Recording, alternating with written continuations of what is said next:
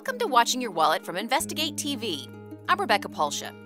In today's show, we'll talk about how much time Americans spend online and how to have good credit.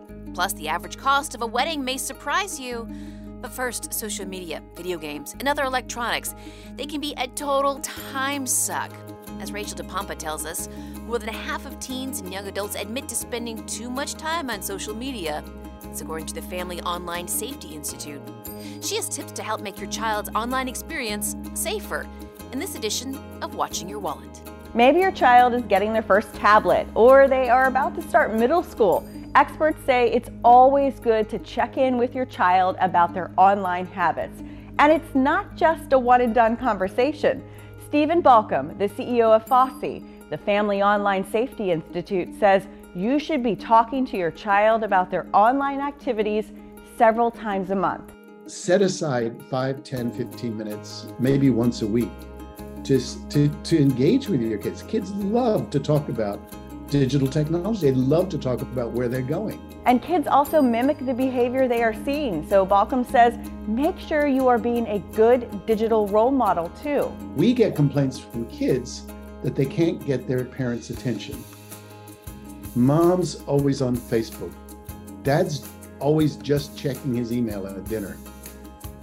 Kids will do what you do, not what you tell them to do. If your child is playing games online, read up on the parental controls of the device that they are using, whether it's a PlayStation or an Xbox or a personal computer. Also, know the game's rating, how to disable the chat, and how to disable any credit cards attached to an account. FOSI has created a one-page safety agreement that you can download at fosi.org. There are some suggested rules for online time, and there are even blank lines, a place for you and your child to fill out together and create your own rules for online activities. With this, Watching Your Wallet, I'm Rachel DePompa. If you're one of the millions of Americans planning a wedding, the latest data from WeddingWire shows the average cost in the U.S. is around $22,500. In this Watching Your Wallet, consumer investigator Rachel DePompa talks to a financial expert about ways you can save. Weddings are costly, and the number one advice from experts if you are planning to walk down the aisle be flexible.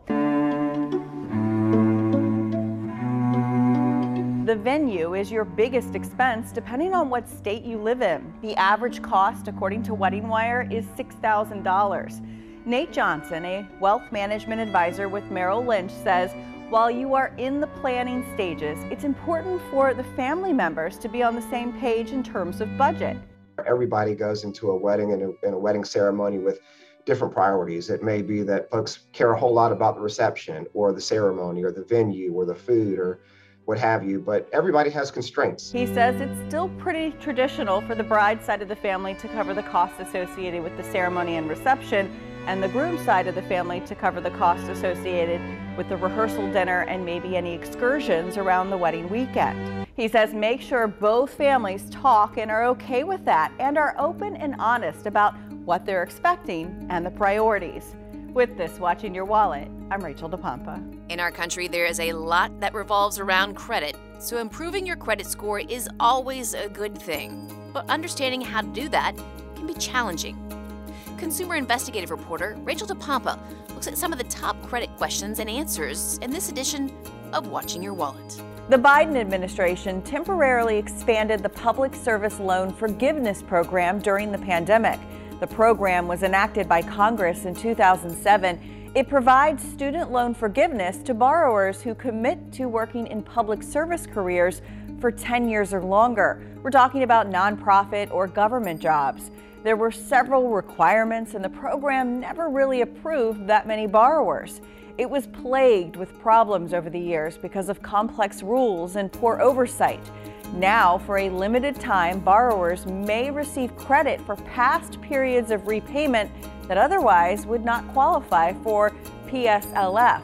But the deadline to fill out the waiver is set to expire on October 31st. In the past, the Perkins, the FFEL loans would not qualify for student loan forgiveness. Any payments toward those loans would not qualify. Well, through the new program now, if you had old loans and you were paying those, those qualify. Cherry Dale, a financial coach with the Virginia Credit Union, says it's worth it to fill out the waiver if you were denied in the past or think you may qualify now. According to the Department of Education, this temporary expansion of the student loan forgiveness program for people working in public service jobs has already resulted in more than 8 billion in student loan cancellations for thousands of borrowers. The deadline again is October 31st. With this watching your wallet, I'm Rachel DePompa.